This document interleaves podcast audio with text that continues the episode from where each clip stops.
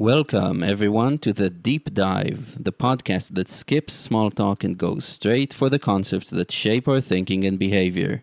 In this podcast, cold expertise is defenestrated as warm philosophy is enthroned in an attempt to explore the field in which we're all scientists looking for answers living well.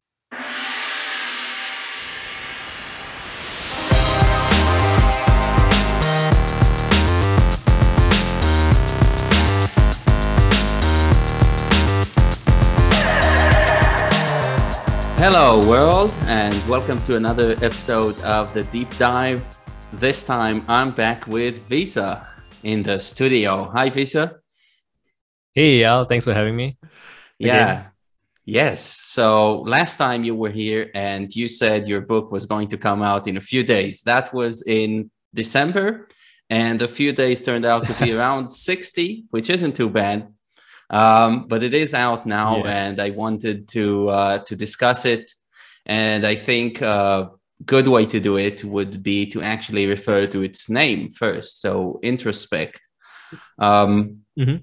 How do you feel about this term, and how is it relating to the different parts of the book, and how does it set the the tone for the book That's or the theme?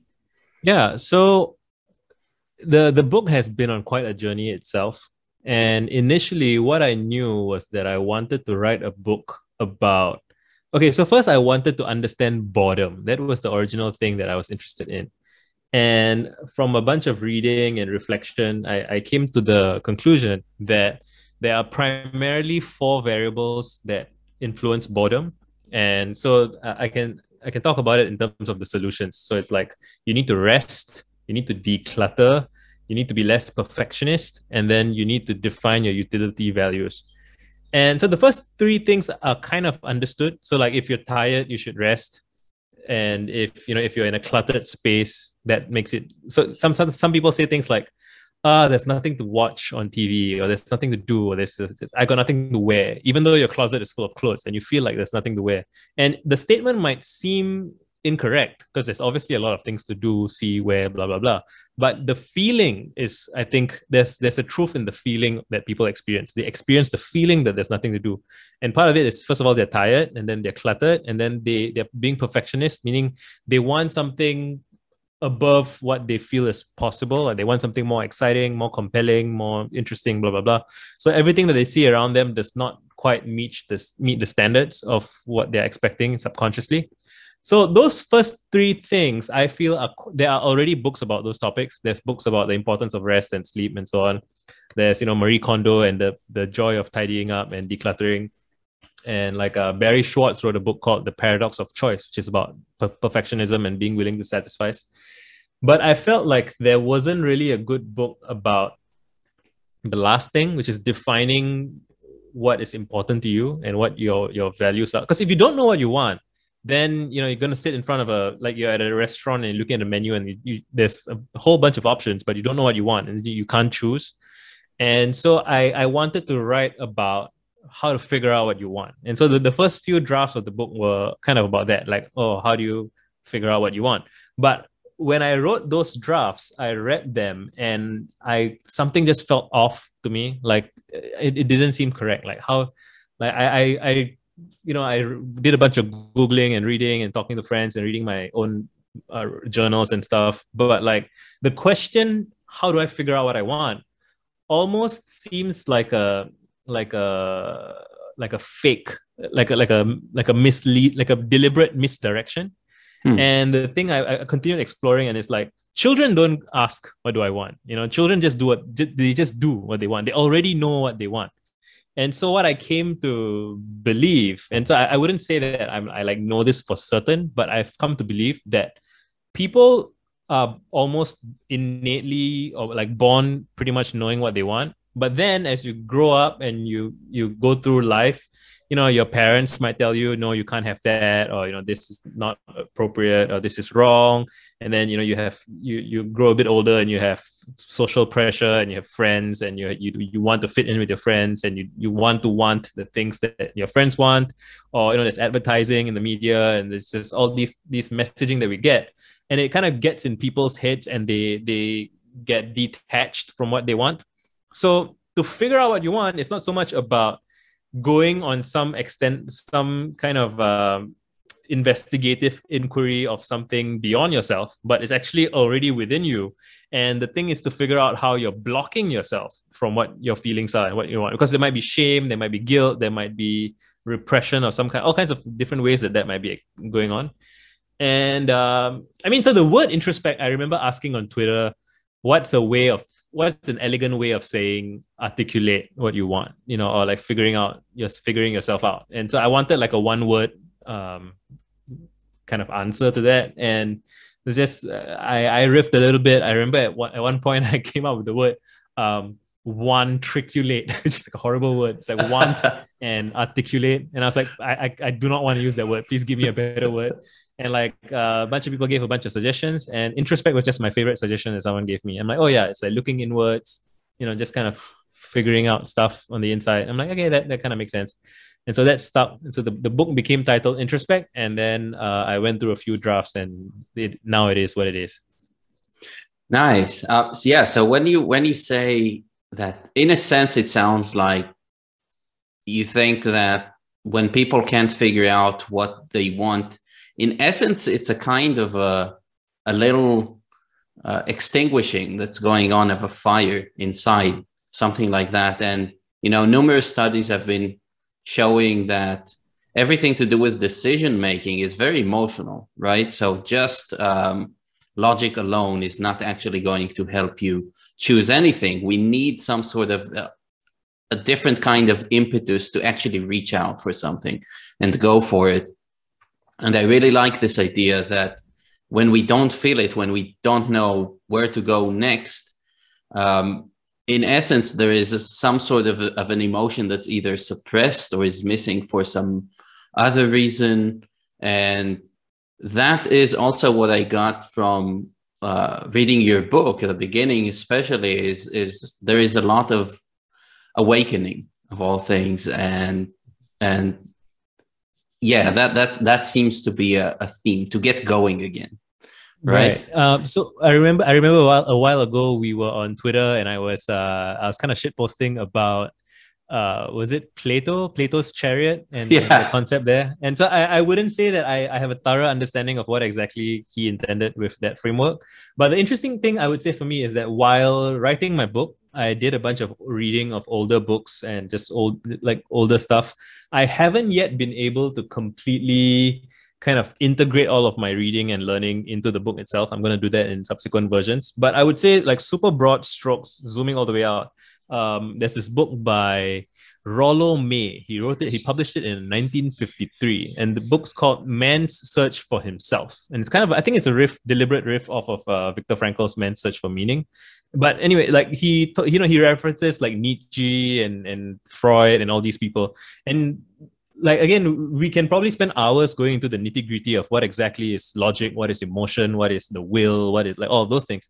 But I, I would say, just at, at the very big picture, broad strokes level, we can say that the way that our contemporary everyday language you know the way the language that we use in in uh, in talking about business and talking about just uh, not just business, but like the you know the pop psychology of 2010s, 20, the of post millennium pop mm-hmm. psychology. Mm-hmm. is very instrumental. It's very logical, mechanical, and it's kind of been this way for some at, at least a few decades. I'd say like since World War II, before like again, like going into the nitty gritty of the scholarship of that is is uh, is something you can probably spend a lot of time on and I'm not going to claim to be an expert or an authority on that. But when you when you look back and you read older stuff, you go back to like Spinoza, right? Like uh, so I mean broadly, I get the sense that what Rollo May thinks, he, kind of blames Descartes for it. He, feels like Descartes sort of did this split of the mind-body du- duality in in popular consciousness, and then people just kind of went along with it, and and the way that people describe themselves is is different from the way that people describe themselves in the past. Like in the past, you know, I think there's some stuff about how um, and so you can go into you can read up like uh, the breakdown of the bicameral mind which i don't again it's like that that's a whole messy murky topic and different people have different interpretations some people say that julian jaynes who was the author of that book was like completely insane or like was completely wrong and I, I don't know enough to judge but i think what like a, a casual listener or layperson can think about is that it's unlikely that the way that we speak and think of ourselves today is the same as it's always been right? Like so even things like photography like our technology definitely influences our our mental models of of things. And so like the introduction of things like photography and filmmaking and movies and all that that has shaped our language for speaking of, about ourselves and thinking of ourselves as subjects and so on and it's just it's just interesting in the, the idea that we may have kind of lost certain ways of relating to ourselves. And not lost entirely like it's gone but like it's just not kind of in the mainstream ways of thinking. But it comes out in you know it comes out in uh like our our love songs even right? Like you know the heart wants what it wants or like you know owner mm-hmm. of a mm-hmm. lonely heart. Like just there's all these unbreak my heart. There's there's all this this stuff. I, I really I, I would like to I, I might do a blog post or something just exploring the language that we use. And and our metaphors, we say things like, you know, I got cold feet, or I'm like half-hearted about it. Like it's very physical and, mm. and, and oh yeah, like we use that language, but th- there's a bit of a disconnect between our popular psychology and our like older language for how we describe ourselves. So mm. and I, I think that disconnect is a source of anxiety for people. Like the, they, they feel that the way that we are, you know, you go to school and you sit at your desk for hours and hours, or you go to your job, and just the structure of our everyday life does not match what is kind of resonant for the human being, right? Literally. Right. Yeah. It's it seems that um, yeah like i said the, the beginning of the book is, is a lot about um, awakening and can you share a little bit about how you've implemented some of these ideas in your life in terms of um, maybe trying to reconnect in some way and and kickstart uh, a creative process or anything like that? Because it seems that and I already know this from our last conversation and just from following you on Twitter but it's very important to you that people actually go ahead and uh, act on their uh, impetus to make an impact an impact in the world and create and and celebrate life with others and not hold back not keep things inside. And i wanted to see how this connects in, in your own personal life with topics discussed in the book. Yeah so it's been interesting for me because you know, from my point of view, I've always just been myself, and I've always just done the things that I like to do, and I've, I've lived my life in doing doing what feels natural for me. And I have been privileged enough to kind of cultivate an audience on Twitter, and so I get to hear from a lot of different people. And what's been interesting for me is that you know, so I I present myself on Twitter, I think, like as as this very nerdy, curious person who likes ideas and stuff, which is true. And I receive you know people people who are drawn to me are also people who are very into ideas and, and thinking and, and philosophy all those things. But like i, I think a, a common difference between me and a lot of people who hang out in my space is that they tend to be almost there's, there's a substantial part of them who are like very very cerebral. And i would describe myself as quite cerebral but i've also always been lucky to love music and love art and love you know poetry. Like i when i was in a teenager i used to play in a band. So i've always had so I, I do have like my logical rational side but i've also always had this very passionate you know i love books i love media stories can make me cry you know i've always had that. And so for me i guess i've i've returned to those things a lot. I remember when i was a teenager uh I wasn't doing very well in school because I I wasn't I just hated school, and I the thing that would save me emotionally. So I would feel you know depressed, anxious over why am I not studying? Why am I not being a good son? Why am I not you know living up to expectations? And the thing that would always bring me solace and comfort was music and and you know songwriters and art and you know, even like watching Lord of the Rings, I rewatch, I try to rewatch it like once a year or so, and I feel like it's a love letter to, to humanity and the the human spirit and courage and friendship and all those things.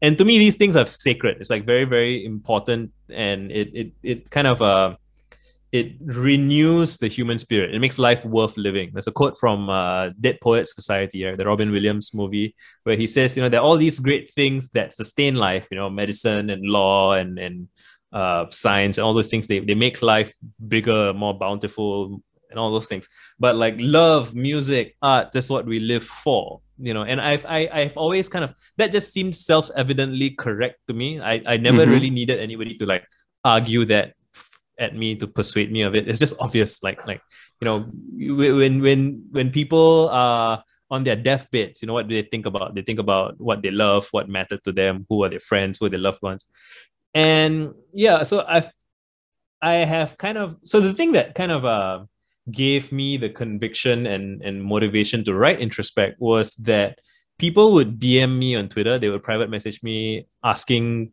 they say, "Oh, you know, you seem quite happy. You seem quite well adjusted. You seem like you're having a good time, and and you also you're also a nerd like me, but I'm not having a good time. Like like, can you help me out?"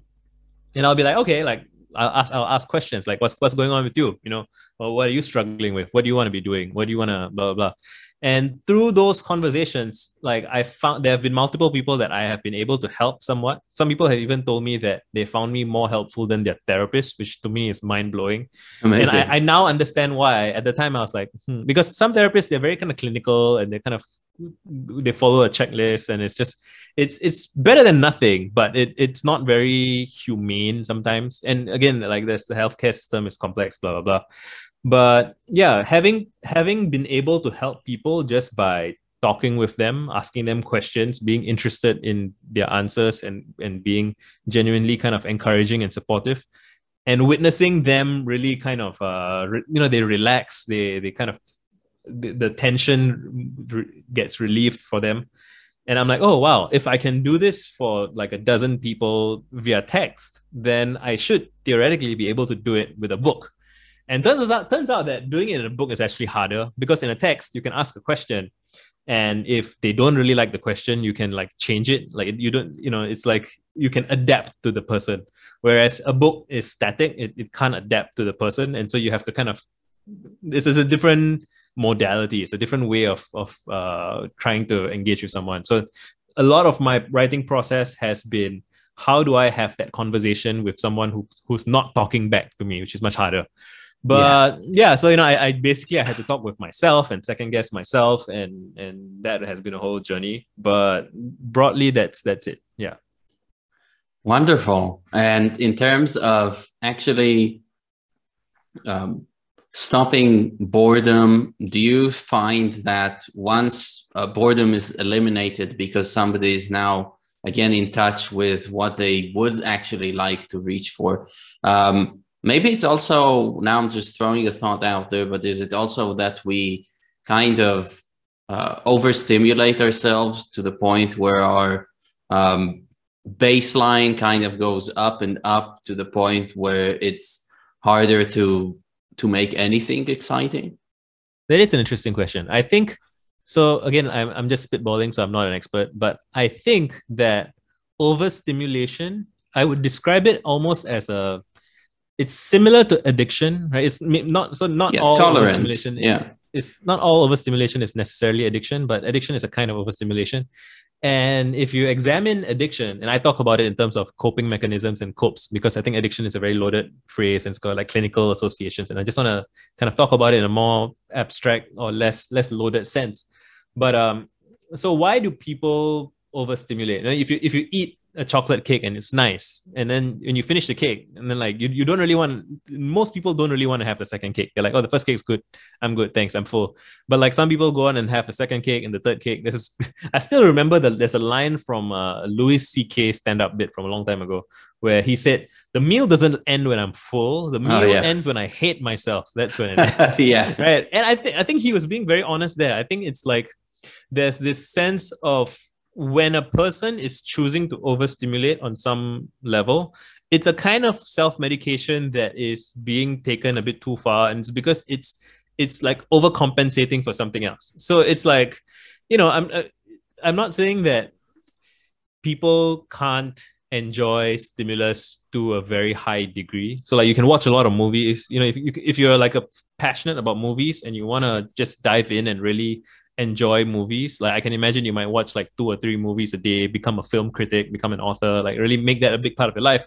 But that wouldn't feel like overstimulation. You know, overstimulation is like you you're, you're already sleepy or you know you're already tired. You've already watched three movies, and you choose to play the fourth movie Mm. anyway because it's it's kind of you don't want to face the rest of your life. You know, it's a it's a kind of escapism, right? It's, Yeah. I think over like the when overstimulation gets unhealthy, it's because you, it's a kind of escapism.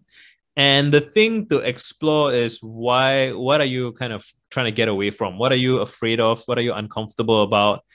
And the interesting thing and the tricky thing about coping mechanisms and addiction and overstimulation is that um that you know I try to frame it as and I and I kind of steal this from the easy way to quit smoking by Allen Carr. And they, you know, those people successfully have managed to help a lot of people quit smoking. So I trust that their understanding of like the psychology of addiction is pretty sound.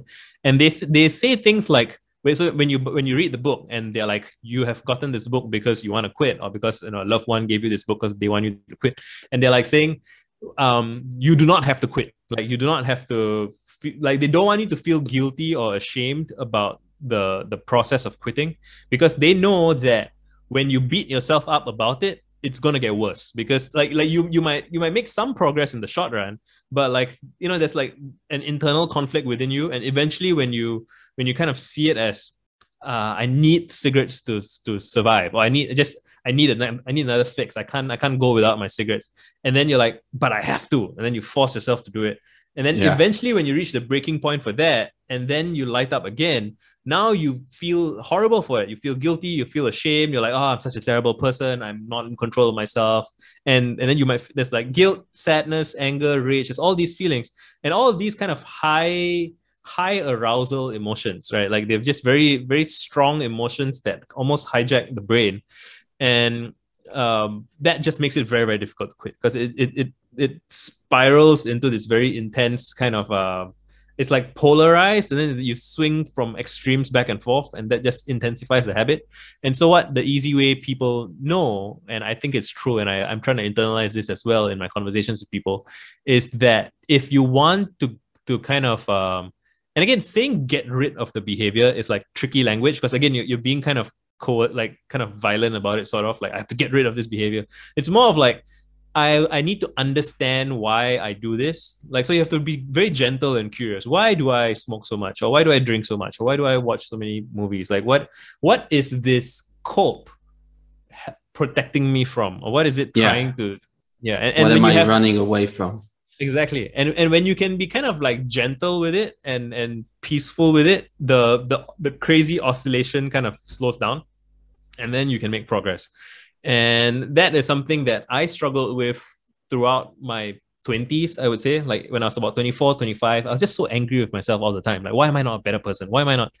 And alan watts has this great phrase. He says something like the reason you want to be better is the reason why you're not. And he's like joking about it and having fun. And i was like that Mm. one that doesn't make sense. And two how are you so cheerful about it? It sounds horrible. It sounds like it sounds like a, a curse. It sounds like a, a mean cruel joke that I want to be a better person, and you're telling me that because I want to be a better person, I can't be. Like, what the fuck? like, you know, it's, a, it's like a trap, right? And but now I'm starting to get it. It's like it's your discomfort with yourself that is kind of driving you away from yourself. But because you can never actually get away from yourself, then it's like it's like a rubber band. Like the further you pull, the harder you snap back. Yeah. And so you have the thing is really you have to accept where you are and be like, it might I, I might not like that I'm a smoker or that I'm a you know heavy drinker or whatever it is about myself that I don't like, but I have to accept that this is who I am right now and this is where I am right now and I am not gonna be cruel to myself. I'm gonna learn to get to know myself better and understand why I am the way I am and, and be okay with that. And like when you can have that sort of peace, then it's like things get can get better from there. But as long as the implicit message and, and if you if you split this up into like a parent and child relationship or like a you know husband and wife relationship or just any any relationship between two agents rather than within yourself, it becomes a bit more obvious. It's like if one person is very adamant that the other person needs to change, then the other person feels unloved, unaccepted, kind of, and they want to rebel against that, right? Like just think of a rebellious teenager who's like you know the parent says you can't date so and so and then they're like all the more they feel compelled to do it. There's there's something like that and it goes on inside yourself as well. So like the person who wants the beach body and wants to be fit or wants to be really good at work and, and they're like oh I, demand that you my i demand that i myself kind of live up to my grand expectations. There's another part of you that's like no fuck that i'm not gonna do i'm not you're not the boss of me i'm not gonna do whatever you tell me and they and you know the the the more i, I the way i frame it for myself is something like um so if you think about it as, as the conscious will is like the, the prefrontal cortex, it's the most recent development of the brain, right? It's like the adult in the room, yeah. but it's very recent. And then like if you go all the way to the base of the brain, and again, my, my neuroscience is not very correct, but like rough, rough strokes, right? If you go to the base of the brain, it's like the lizard brain, which is like fighting, feeding, fucking, like, you know, the very primal, basic stuff that's it can still be active when the rest of the brain has shut down. So it's like it knows that when you're tired or when you're overwhelmed or when you're angry, then it will get what it wants. So it's it can wait, you know. And so there's that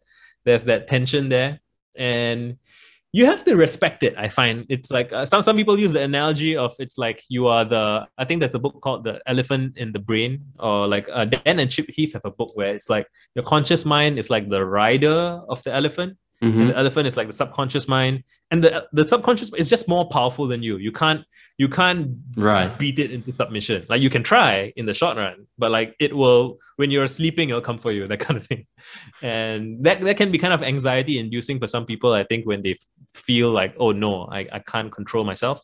But the beautiful thing is coming to realize that you have lived this long and your subconscious hasn't murdered you yet right?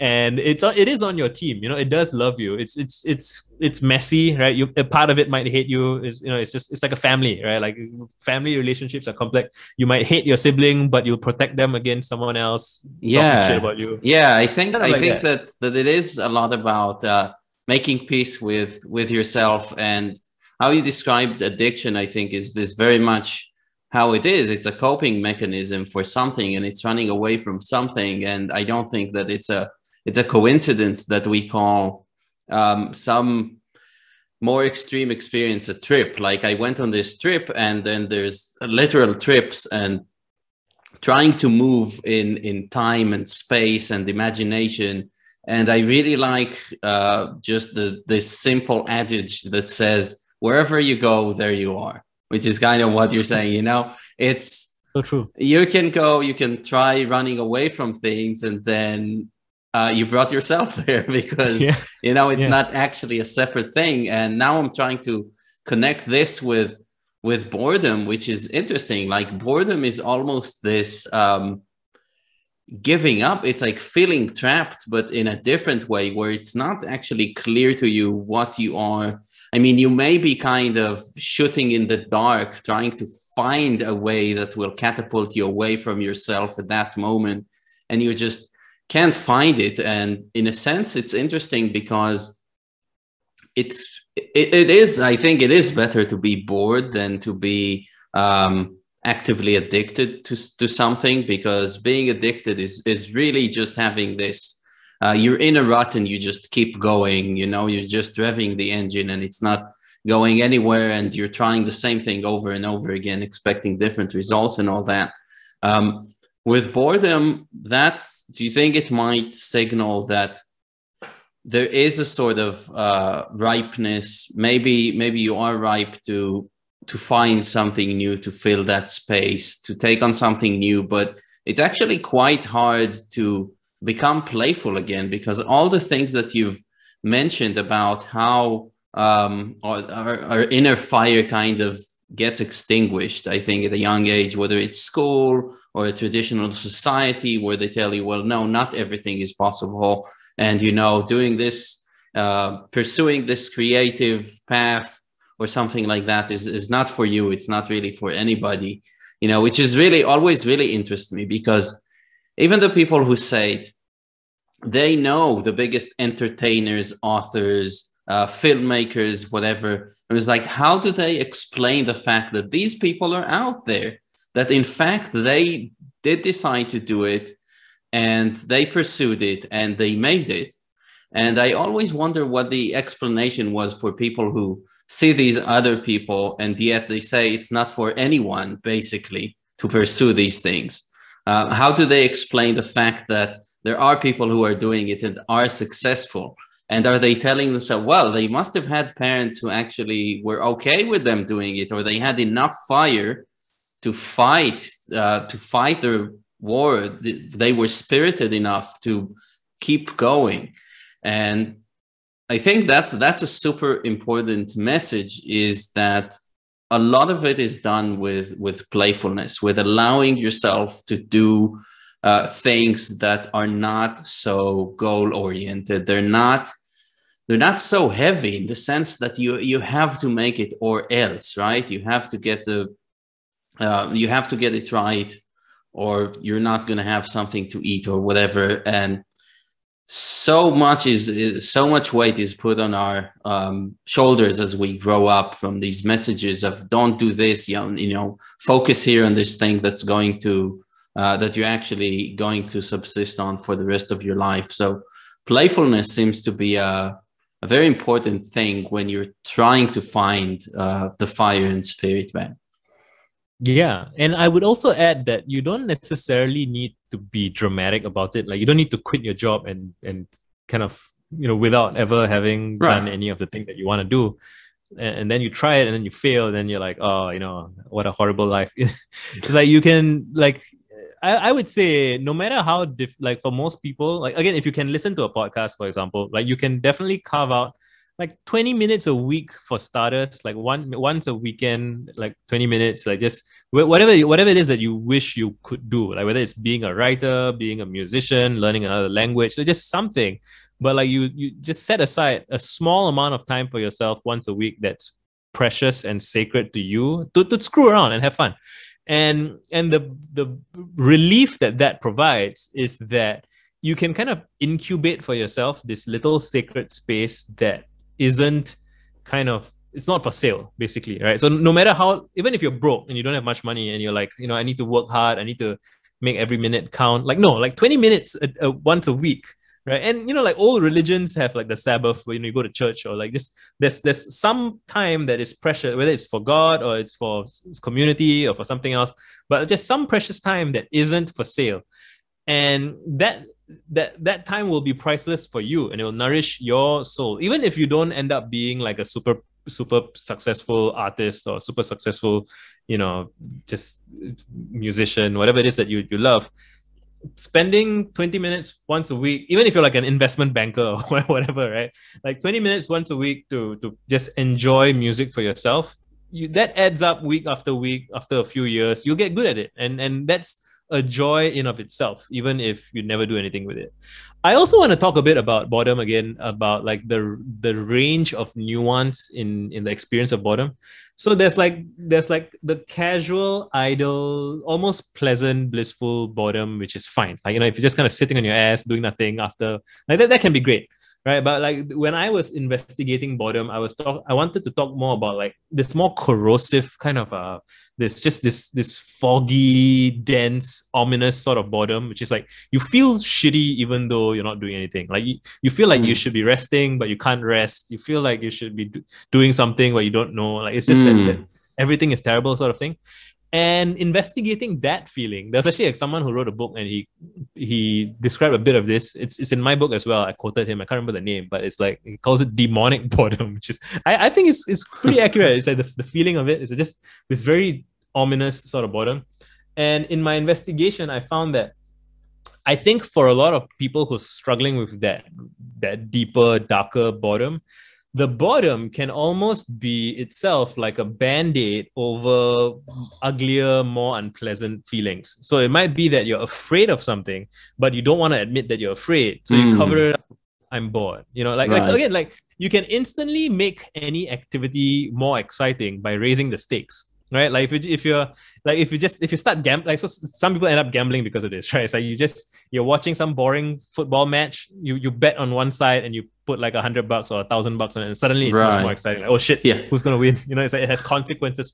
So I don't recommend gambling, but like broadly, like if you ask yourself why am I bored, be like okay, like it's because you're you're operating in your in your safe zone where there's no consequences. You're inside your comfort zone.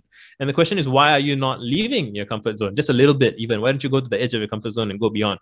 And then, then people might give excuses that uh that sound correct, where they're saying, Oh, I don't have time, oh, I don't have money, I don't have whatever. But like that's almost the excuse people come up with excuses that and I do this myself. I've done this while writing my book, which is so meta. Like, why have I not shipped my book yet? Oh, it's because it doesn't have enough you know, there's not enough details here. That's correct, but so why not ship the book with missing details? And the thing is, you know, I'm afraid of what people will say. I'm afraid of criticism. I'm afraid, you know, people will say it's not a very good book. I'm afraid people will say blah, blah, blah. So it's like you have to come to terms with what you're afraid of. And it's way easier to just say, I'm, I'm bored. I'm tired. I'm, you know, it's, yeah. It's, you're, you're, kind of complaining, but you're not admitting weakness, right? So it's, and the more, if you can admit weakness to yourself and be vulnerable to yourself and with your close friends or whatever, then, you know, it's a little bit scary at first, but then it's exciting. It's like, oh, I'm afraid of this, but what if we try that? You know, and then, then it starts to spiral into something fun. Yeah, yeah, absolutely. It, it, it does make sense that, you know, in a, in a state of boredom, there may be things under the surface that have been pushed away. They're suppressed and, and they're waiting to be found. And yeah, I'm interested in hearing, like, is there a, a theme for, for the messages you say you've gotten in the past? What uh, actually people, what, what is it that people feel they lack? Um, is it uh, worries, uh, worries, kind of mundane worries about about financial situations, or was it more uh, spiritual crisis type of situations where people really didn't know um, what exactly or were to, towards uh, what they want to go? What was it? Yeah, so with the people who come to me, I, I think even even things like mundane financial problems that when you dig into it, it's not that mundane. You know, it's it's not it's never really the money itself, but what the money represents to them. Mm. It's like they feel that, you know, I'm not making enough. I'm not, I'm not keeping up with my peers. You know, I have peers who are so much more successful than me. Or, you know, I can't uh so I mean some people may have like very status anxiety type issues where they feel like they should be more because they know that they're smart, but they're not making a lot of money some people might feel family pressure but like it's it's it's, it's invariably some kind of um I, I feel from having talked to probably hundreds of people at this point it's like it really always the so I, I was taking notes on all of the reasons that people felt unhappy or you know like at some point didn't feel comfortable with themselves or didn't feel satisfied with themselves. And one big theme that came up was a sense of inadequacy like i'm not good enough i'm not smart enough i'm not sociable enough i'm not sexy enough i'm not attractive enough uh you know body image issues um some people have like religious specific trauma with regards to their their upbringing. Some people have like oh you know my the, the saddest ones are like people whose families are dysfunctional. And so it's like why doesn't my mom love me? Like why, why does she treat me so cruelly? Like what's wrong with me? Like that's like intellectually you know that oh honey like your your parent has has like issues and it's not your fault. But like right. from for them on the inside it doesn't feel that way because it's like from childhood they just feel. So that's something that you know i i it's very difficult to help people with um by just giving them some ideas. Like they really need like rehabilitation by being immersed in relationships with people who care for them. Uh but like super broadly yeah i feel like people feel inadequate and they feel like um if they if they kind of share the truth of themselves, it will be rejected in some way, like their their uncertainties and and and stuff like that.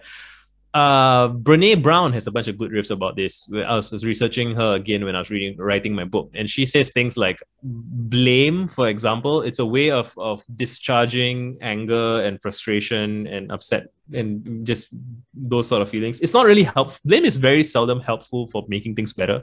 It's really just a, a momentary relief at, at discharging your, your frustration. And so if you do it inwardly towards yourself, you blame yourself for whatever outcome you're in, you temporarily feel better, but you're gonna feel worse because if, if it just feels like you're you're screwing things up. And yeah, I think that really people are lonely, people are isolated, people feel uh you know like so what what is the truth of their inner experience is not as accurately or adequately reflected in their external reality. Mm. So it's like the cheesy things are like, you know, you scroll through Instagram and everyone looks so happy. Fuck, I'm not so happy. Like, but actually everyone's everyone's showing their highlight reels, right? Everyone's Oh, yeah. posting Oh, yeah. their happy shit. And then when they are feeling miserable, they're just they're just scrolling and not sharing. And and you amplify this across all media. There's this great thing where um, you know, one of my favorite artists is Paramore. And they Hayley, the singer, she has a story about when she was performing on Good Morning America, right? And which is like their morning talk show. She's like super cheerful and chirpy. And the song that they were playing was called Fake Happy, which is like about pretending to be happy when you're not. And Hayley was saying that the anchor, who's like super cheerful, was saying, Oh, this is a song I relate to. And Hayley was like, shit. like, like even this person who's like this this representation of this cheerful morning chirpy happy energy.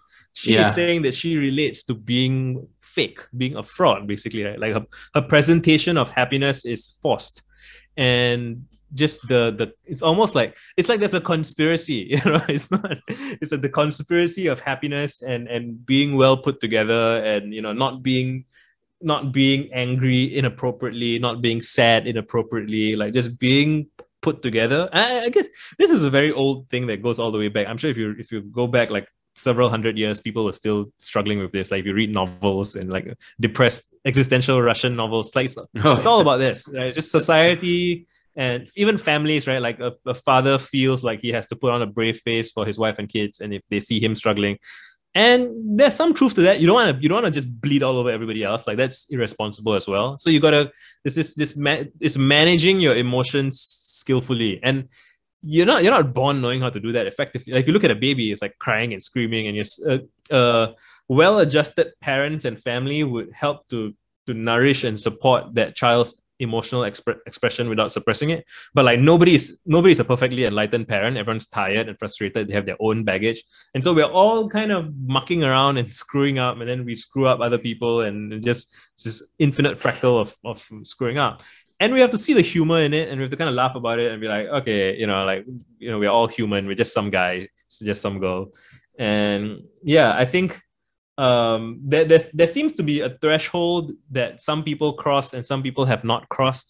And i think it's it's really a threshold of when you realize that like it's all it's all a sham you know it's all it's all it's, it's just this big stage act. Like life is really this Yeah. big. E- It's kind of everybody everybody's an imposter at uh, on, on yeah. some level you know? And yeah. I yeah I, I very consciously at some point you know not too long ago like basically when i was coming online like maybe two years ago just decided that i'm i'm just going to be out there contributing my two cents on things and not really caring anymore just again making this a lot more like play than about this serious thing where you can where you stand to fail and suffer some serious consequences if you're not good. I mean if you write something that isn't good for you it's going to uh, be very hard to receive this criticism maybe but the the upside is that if it's not very good it's also not going to be very memorable. Uh, you actually have to probably try very hard to make something so bad that it's memorable in terms of some piece of art. And then if you've managed to somehow do that it's probably going to become a piece of of cult which people Yeah. are going to love after five years you know? Just wait five years and your really horrible stuff is going to become great. People are going to appreciate because they're they they will assume that you were just this is the kind of genius you are that you're able to create something that's uh, that's so outstandingly bad. And yeah i wonder so what are some of the what are some of the baby steps that people can take sitting in their uh, state of boredom or not really sure not being sure about what is wrong? What are some baby steps the baby steps that can be taken to to get out of this rut? Yeah, well, I, I first quickly want to just gonna build on what you just said about screwing up badly. Um, yeah, you know, I think that you can you can examine culture and see that while people can be very unforgiving in the short run of, of something bad happening, like uh, you know, if you remember Rebecca Black's Friday, the song Friday, Friday, and like she she so she was mocked for that for like a couple of years maybe but then she came back like several years later and she's developed as an artist and her new stuff is not, it's not bad. And like it's ended up being a net positive for her same for like uh, Monica Lewinsky, for example. She was at the heart mm-hmm. of like the Bill Clinton scandal back then. And that was, you know, society was different 20 years ago and it was like super cruel to her and super everything and you know she was ashamed and she felt like she wanted to die and it's just very like, i highly recommend looking up her story she's given like ted talks and stuff since yeah. and now she's like she's really like she's been a phoenix out of the ashes like she's just well adjusted well spoken you know doing good things for for speaking about shame and bullying and all these things. And it really studying these people has really taught me that like no failure has to be final you know. And if you failed in the past it can take some time to get back on your feet. But when you eventually do that people admire that and people respect that because everyone everyone's afraid of fucking up and and being you know mocked and bullied for it and like laughed at and if they see that that's happened to you and you I mean, of course, you're gonna be broken for a while, or like you cry and miserable and feel feel like shit. But when you eventually get up again and and have courage to stand up again, like that really really resonates with a lot of people. So there'll probably still be like five percent, three percent of people who are still kind of annoying um, about it, misanthropes, and, and yeah, still unforgiving. I think you'll see that they are being ex- like it, they're being too vindictive at that point and that's because of their own personal issues. Like they have some reason that they feel a need to kind of continue to beat the dead horse so right and yeah i would say that reflecting on these things i think is very healing it's just realizing that humanity as a whole like the the bulk of humanity i think again, while people are mostly tired and, and stressed and they don't, they're kind of busy, they don't really pay a lot of close attention to what's going on, blah, blah. So they might jump to a bad conclusion and stick with it for a while. But like humanity does love redemption stories and so if you if you fuck up and you make a genuine effort to redeem yourself eventually people come around and that's good to know i think like in the in the like you're probably not going to fuck up as badly as some of those people but right. the fact that if you're able to face the truth of what happened and be honest with it and laugh at yourself a little bit like that you there's recovery at the end of that okay as for the question about baby steps out of boredom like yeah i think again it goes go, goes back to the the 20 minutes a week sort of thing. And like you can realistically you can do it every day. You know you can like like when i say 20 20 minutes a week that's like if you're a parent and you're you're busy with work and you're just uh, bills to pay like it's very very difficult to squeeze in any time then it's like 20 minutes a week. But most people i would say you know if you don't have like if you're not totally overwhelmed like 20 minutes a day can even be restorative. You know it makes you feel this like whether it's meditation or whether it's reading a book, right? Or whether whatever it is that you love, ask yourself what it is that you love and, and really kind of go into it. And then having a little bit of that every day makes life feel less um less like a prison, like less less hectic, like you're going from one task to another, going from one to-do list item to another.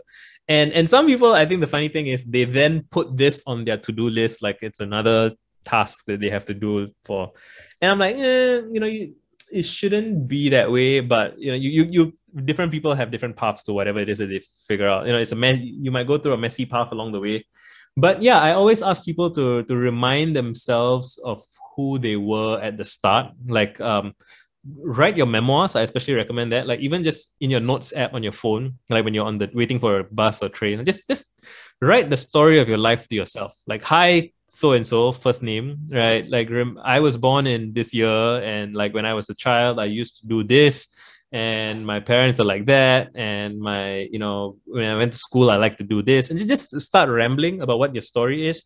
And i find that you know g- getting a sense of that broad big picture sense of your life i think that mm-hmm. that is very um it pulls people out of, of the, the daily grind that I think hmm. people find so oppressive, right? Like, and I also re- similarly recommend reading biographies of anybody, eh, like, you know, just because a biography is written uh, over the span of a person's life, and that pulls you out of like the daily news cycle where every day there's some right. breaking news, and it seems like, oh, you know, is Russia going to invade Ukraine? Oh, you know, it's some the, but like if you look at last year's news and the year before that, like yeah, every year World War Three is supposedly going to happen, and every year, I mean, someday it might, but you know, it, it helps to just get a sense of of bigger perspective. I think that these things kind of uh, just make it easier for you to like prioritize yourself. And th- again, when I say prioritize yourself, I don't mean become like a selfish asshole, you know.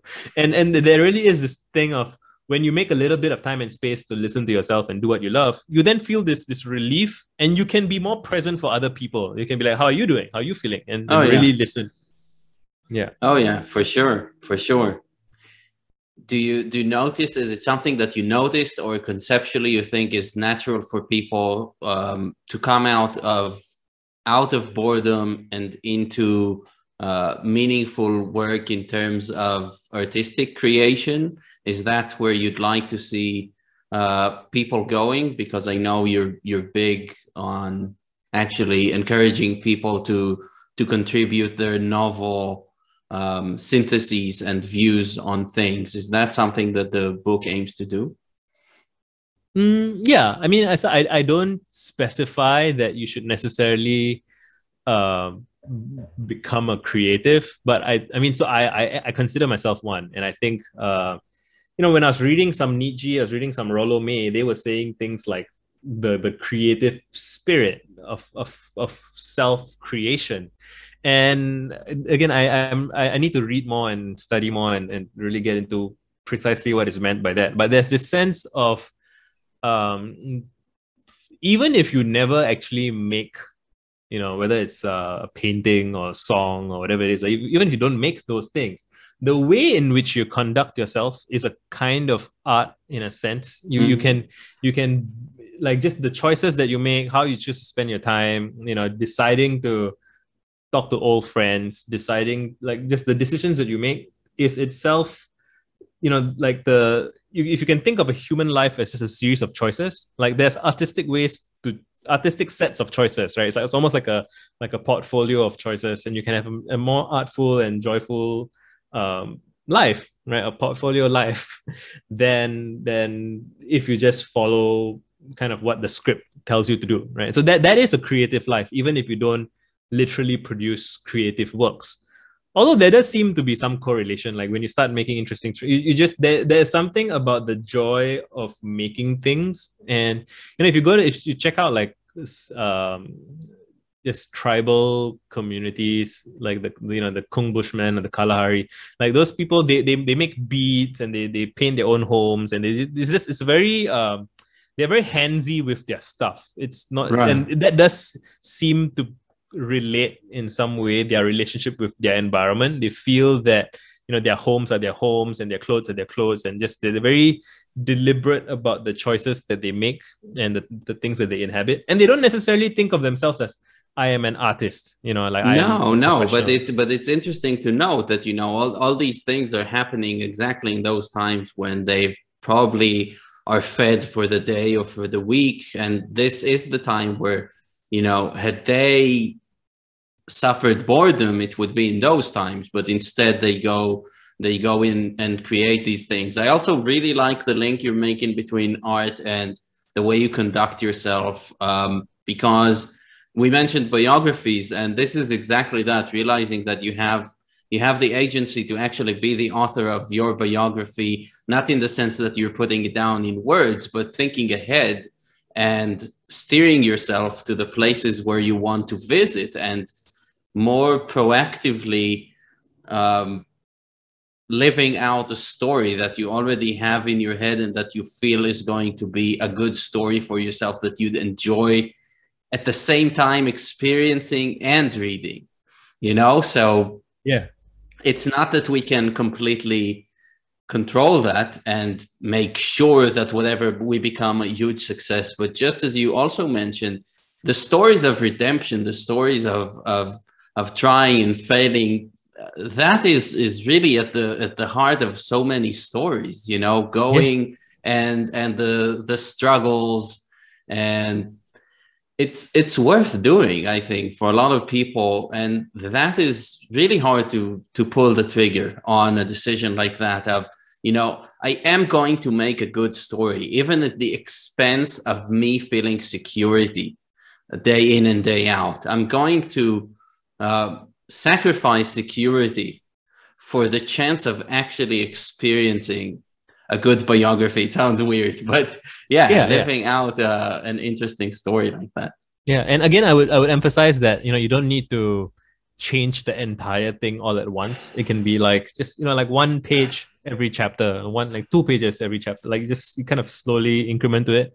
And yeah, another thing I would say is that you know if you're bored, like you don't necessarily need to be making stuff. You could be talking to people, right? Or you could be cooking, or you could just anything that interests you. You know, so it's it's uh, it's tricky to kind of tell give suggestions to people because I don't want to like influence their decisions it's really how do you be influenced by yourself you know because deep deep down there are things that you love that you care about you know you that more than ev- everyone else around you and, and i think everyone is nourished witnessing someone else really love the thing that they love right? So even if i'm i'm never gonna get into let me look around um jewelry make okay I, I like jewelry so that's cheating but like uh you know like producing yoga, microphones yeah, just just something that I'm not very into. Like okay, audio audio technology. Mm-hmm. I'm not all that passionate about audio technology. But if someone really loves it and they really want to understand sound and audio engineering and they're just very passionate about it, me witnessing them love that oh yeah nourishing for me as well. Even though I'm never gonna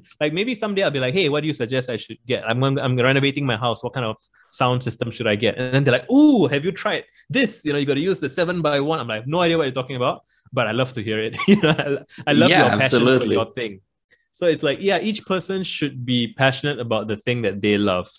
And again, like even if even if you're not like like internationally professionally successful you can be the person who's just in amongst your friend group you're known as the person who loves that and that that can be enough you know that can be can be a joy yeah so it's first of all it's absolutely attractive in people that they're this interested in something and it makes it easy for me because like you say if, uh, if i'm a junkie of anything let's say i hope i'm not but certainly talking talking with people and hearing them kind of even even raving or rambling about the stuff that really turns them on in terms of of curiosity and intellect like that is wonderful you know and then i'm able yeah. to actually approach it myself with with renewed curiosity about this thing which i didn't really know i would i would be interested at all. It's it's fascinating, and then you uh, then you realize that I think a lot of the times we things we're not interested in, we're kind of projecting on the whole area that maybe it's some nonsense area that people are kind of like to discuss or something like that. Every once in a while, you meet the person who actually speaks about it and is able to communicate to you the the the big ideas about it that that make sense that are not just exchanging opinions on something but it's whether they connect it to something uh, intellectual from a different domain or whether they connect it to something emotional and they you know like fashion for me i i i'm not there as you can see but i've met those people who've been able to make the connection uh, between fashion and and and their well-being and now i'm getting it like how it how it can be such a thing and it's not just about superficiality or or anything like that. So it's it's definitely great to meet people who are passionate about things like that in that way. Yeah i know this guy who's super passionate about japanese tea ceremonies. He's not even japanese but like he's so into it. I just i, I just witness him talking about it, I'm like, ah, it's so nice that he just cares so much. And like for him, it's everything, you know, it's spirituality and it's philosophy. Yeah. It's, it's, all, it's beautiful. That's great. In terms of, um, in terms of the more advanced parts of the book, uh, what are they aimed at, at doing and how do you want to advance people who read this book? Like, what do you wish for them? Right. So the the so the book is split into five acts act one act two and so on. It follows a traditional hero's journey. And so act one is just introducing the idea of you know the call to adventure the sense of discomfort that you have in your in your old life and the sense that there's more to life and you got to go out into the world but it's scary and difficult.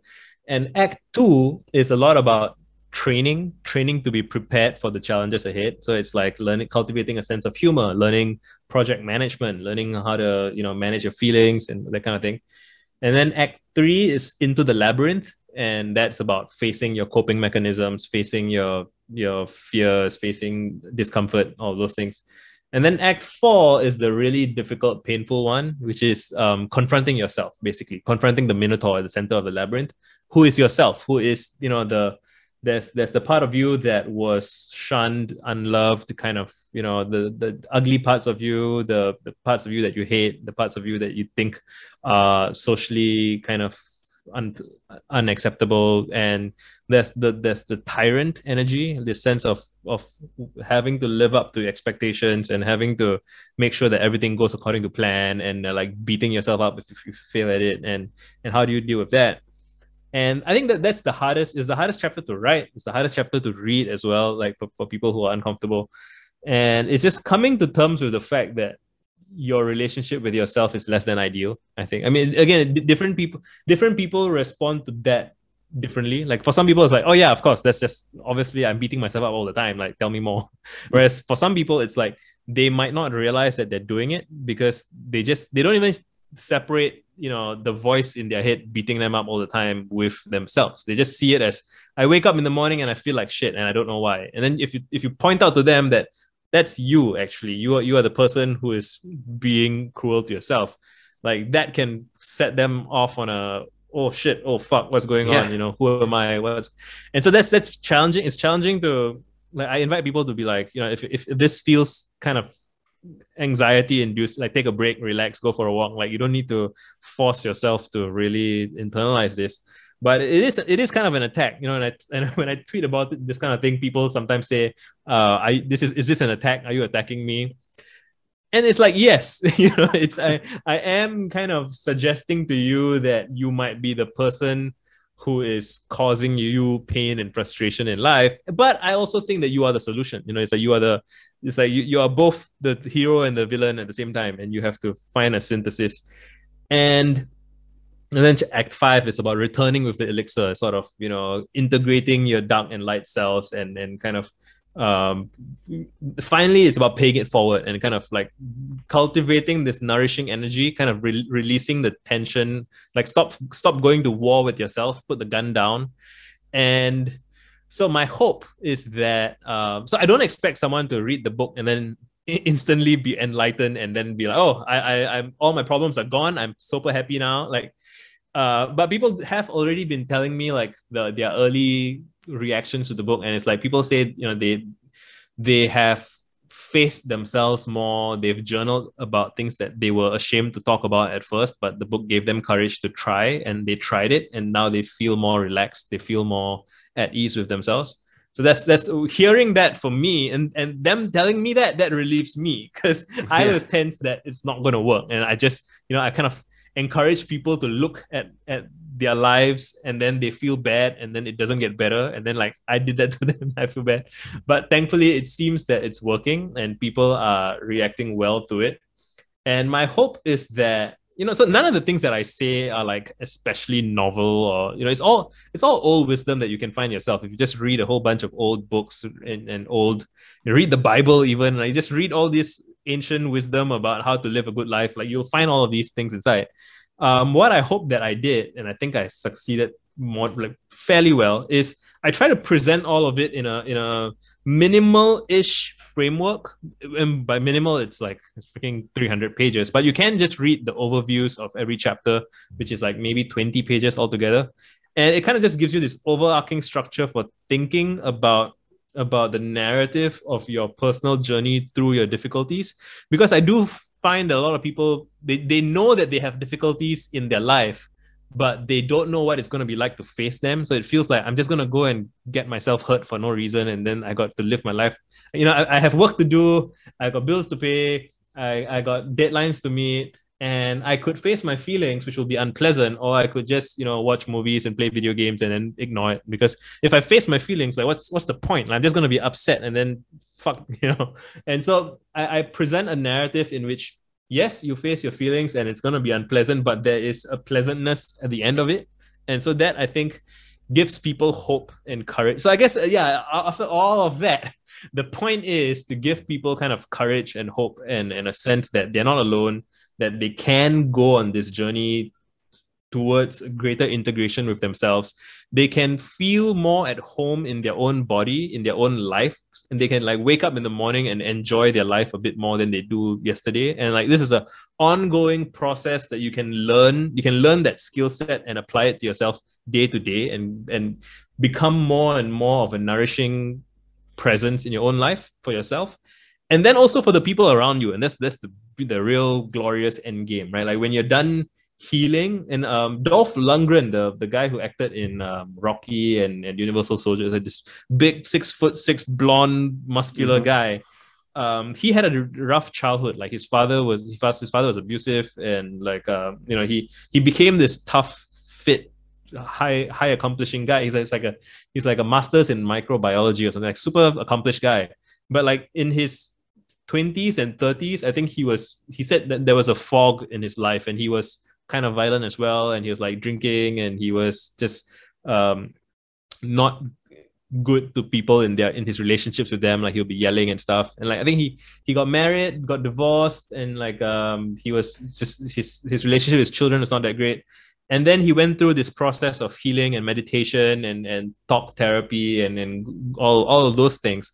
And he described how it changed his life. Um, the fog lifted he felt the tension from like his body releasing and then he he called his ex-wife and he cried and he called his children and he, he told he said that he was sorry for everything and they cried he cried. And just this beautiful story of, of healing and and reconciliation and then he says you know having done all of that you look around and you see that oh wow so many other people are hurting as well and then like we can all we can heal ourselves and then when we have excess capacity we can heal each other and then we can try and spread that and heal more and more people. And yeah, I think that's possible. I think uh, I have been privileged enough to be kind of, you know, been on a bit of that journey myself, and I am trying to, you know, without being preachy about it. I think so. Again, like when I said earlier about if someone wants to be a better person because they feel that their current state is unacceptable, then that doesn't work because it's like you feel your own aversion to yourself and there's a negative reaction to that.